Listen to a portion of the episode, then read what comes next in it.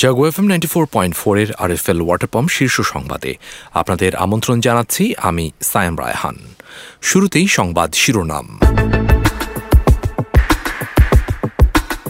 আমার মন্তব্য ছিল ফখরুলকে নিয়ে হিরো আলম নয়, বললেন ওবায়দুল কাদের। রাজধানীতে টেক্সটাইল মিলে ভয়াবহ আগুন। ভূমিকম্পে তুরস্ক ও সিরিয়ায় নিহতের সংখ্যা চার হাজার তিনশো ছাড়ালো। সাত দিনের জাতীয় শোক ঘোষণা করলেন এরদোয়ান। এবং বিপিএল মাতাতে ঢাকায় নারিন রাসেল। এতক্ষণ শুনছিলেন সংবাদ শিরোনাম, এবারে চলে যাব বিস্তারিত সংবাদে। আওয়ামী লীগের সাধারণ সম্পাদক এবং সড়ক পরিবহন ও সেতুমন্ত্রী ওবায়দুল কাদের দাবি করেছেন। তিনি বগুড়ার স্বতন্ত্র প্রার্থী আশরাফুল হোসেন ওরফে হিরো আলমকে ব্যক্তিগতভাবে কিছু বলেননি। তিনি যা বলেছেন, সেটা বিএনপি মহাসচিব মির্জা ফখরুল ইসলাম আলমগীরের মন্তব্যের জবাব ছিল। রাজধানীর বঙ্গবন্ধু এভিনিউয়ে দলের কেন্দ্রীয় কার্যালয়ের সামনে সাংবাদিকদের এ কথা বলেন তিনি।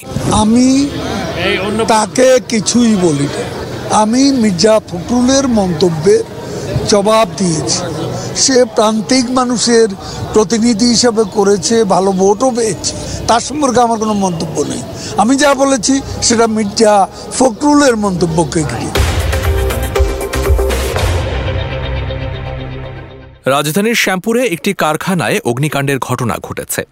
ঘটনাস্থলে কাজ করছে ফায়ার সার্ভিসের আট ইউনিট। আজ বেলা এগারোটার দিকে চাঁদনি টেক্সটাইল মিলে অগ্নিকাণ্ডের এই ঘটনা ঘটে বলে জানিয়েছে ফায়ার সার্ভিস।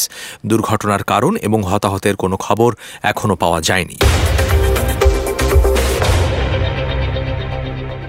বান্দরবানের থানসি উপজেলার রেমাক্রি ব্রিজ সংলগ্ন এলাকায় জঙ্গি ও পাহাড়ি সশস্ত্র সংগঠনের সঙ্গে মঙ্গলবার ভোর থেকে গোলাগুলি চলার কথা জানিয়েছে র্যাব। র্যাবের আইন ও গণমাধ্যম শাখার সহকারী পরিচালক আনম ইমরান খান বলেছেন, সেখানে আসলে কি ঘটছে সে বিষয়ে পরে তারা আরও বিস্তারিত জানাবেন। নতুন জঙ্গি সংগঠন জামায়াতুল আনসারের সঙ্গে পাহাড়ি বিচ্ছিন্নতাবাদী সংগঠন কেএনএফ বা বম পার্টির সম্পৃক্ততার খবর গত অক্টোবরে জানিয়েছিল র্যাব। এরপর থেকে ধারাবাহিকভাবে কক্সবাজার ও পার্বত্য চট্টগ্রামের বিভিন্ন এলাকায় অভিযান চালিয়ে আসছে এই এলিট বাহিনী।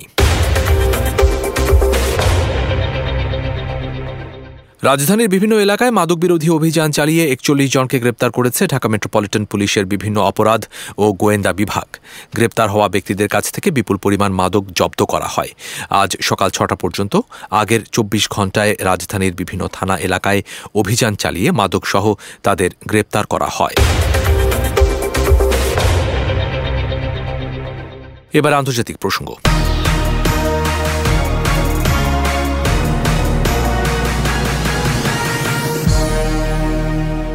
তুরস্ক ও সিরিয়ায় শক্তিশালী ভূমিকম্পে নিহতের সংখ্যা প্রতিনিয়ত বাড়ছে। সবশেষ খবর অনুযায়ী দেশ দুটিতে সোমবার সকালে আঘাত হানা সাত দশমিক আট মাত্রা শক্তিশালী ভূমিকম্পে নিহতের সংখ্যা চার হাজার তিনশো ছাড়িয়ে গেছে। আবারও ভূমিকম্পের ঘটনা ঘটেছে তুরস্কের মধ্যবর্তী অঞ্চলে। মঙ্গলবার সকালে পাঁচ দশমিক ছয় মাত্রার ভূমিকম্পটি আঘাত হানে। The European Mediterranean seismological centre বিষয়টি নিশ্চিত করেছে। ভয়াবহ ভূমিকম্পে মৃতদের স্মরণে তুরস্কে এক সপ্তাহের জাতীয় শোক ঘোষণা করা হয়েছে। সোমবার এক টুইটার বার্তায় এ ঘোষণা দিয়েছেন দেশটির প্রেসিডেন্ট রিসেপ তাইপ এরদোয়ান। বার্তায় এরদোয়ান বলেছেন, ছয় ফেব্রুয়ারি যে ভয়াবহ ভূমিকম্প সংঘটিত হয়েছে, তার কারণে সাত দিনের জাতীয় শোক ঘোষণা করা হল। আগামী বারোই ফেব্রুয়ারি পর্যন্ত সারা দেশে আমাদের জাতীয় পতাকা অর্ধনমিত থাকবে। প্রবল ধারাবাহিক বৃষ্টিপাতের কারণে সৃষ্ট ভূমিধসে পেরুতে অন্তত ছত্রিশ জন নিহত হয়েছেন। সোমবার দেশটির দক্ষিণাঞ্চলের চামানা প্রদেশের মিসকি নামক এলাকায় ভূমিধসের ঘটনা ঘটে। বার্তা সংস্থা এপির প্রতিবেদন থেকে এই তথ্য জানা গেছে।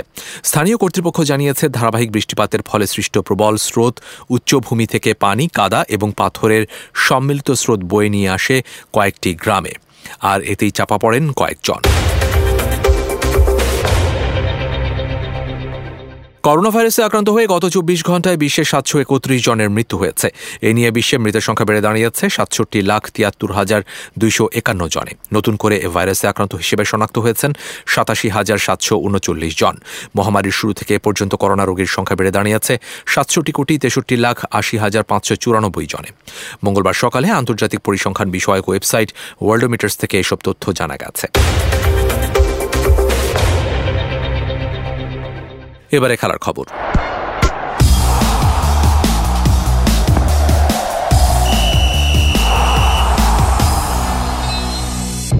বিপিএলে প্লে অফ পর্ব প্রায় চলে এসেছে। তার আগে দলগুলো তাদের শক্তি বাড়াতে মরিয়া হয়ে উঠেছে। এই মিশনে সবার চেয়ে এগিয়ে কুমিল্লা ভিক্টোরিয়ান্স। চ্যাম্পিয়ন কুমিল্লার হয়ে খেলতে এরই মধ্যে চলে এসেছেন ওয়েস্ট ইন্ডিজের দুই মার্কুটে অলরাউন্ডার আন্দ্রে রাসেল ও সুনীল নারিন। দুজনেই গতকাল রাতে ঢাকায় পা রেখেছেন। এরপর টিম হোটেলে যোগ দিয়েছেন দলের সঙ্গে। আজ সন্ধ্যায় ফরচুন বরিশালের বিপক্ষে ম্যাচেই দেখা যেতে পারে তাদের। দুই ম্যাচ থেকে চার পয়েন্ট নিয়ে সাফ অনূর্ধ্ব বিশ নারী চ্যাম্পিয়নশিপের ফাইনালের পথে এগিয়ে রয়েছে বাংলাদেশ ও ভারত। মঙ্গলবার শেষ ম্যাচে মাঠে নামবে দুই দল, বাংলাদেশের প্রতিপক্ষ ভুটান, ভারত খেলবে নেপালের বিপক্ষে।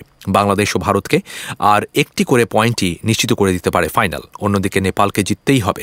ভুটান দুই ম্যাচ হেরে বিদায় নিয়েছে। বাংলাদেশের বিপক্ষে ম্যাচটি তাদের কেবলই আনুষ্ঠানিকতা। এবারে আবহাওয়া সংবাদ জানাচ্ছেন আমাদের সহকর্মী জানাতুল ইসলাম পুতুল।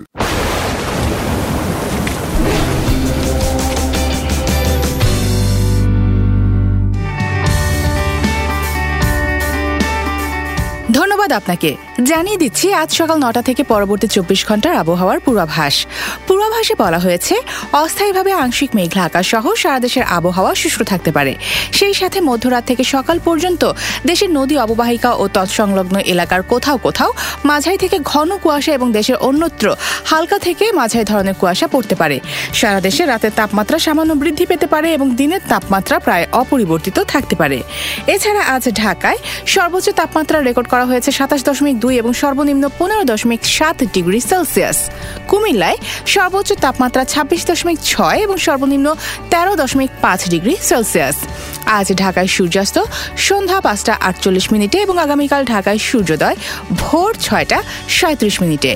এই ছিল আমার হাতে থাকা আবহাওয়ার সর্বশেষ পূর্বাভাস। ফিরে যাচ্ছি স্টুডিওতে। এতক্ষণ আবহাওয়া সংবাদ জানাচ্ছিলেন আমাদের সহকর্মী জানাতুল ইসলাম পুতুল। ধন্যবাদ আপনাকে। আরএফএল ওয়াটার পাম্প শীর্ষ সংবাদ এ পর্যন্তই। প্রতি মুহূর্তের সংবাদ, বিনোদন, খেলাধুলা ও লাইফস্টাইলের আপডেট জানতে ভিজিট করুন Jago news twenty four dot com শুভেচ্ছা সবাইকে।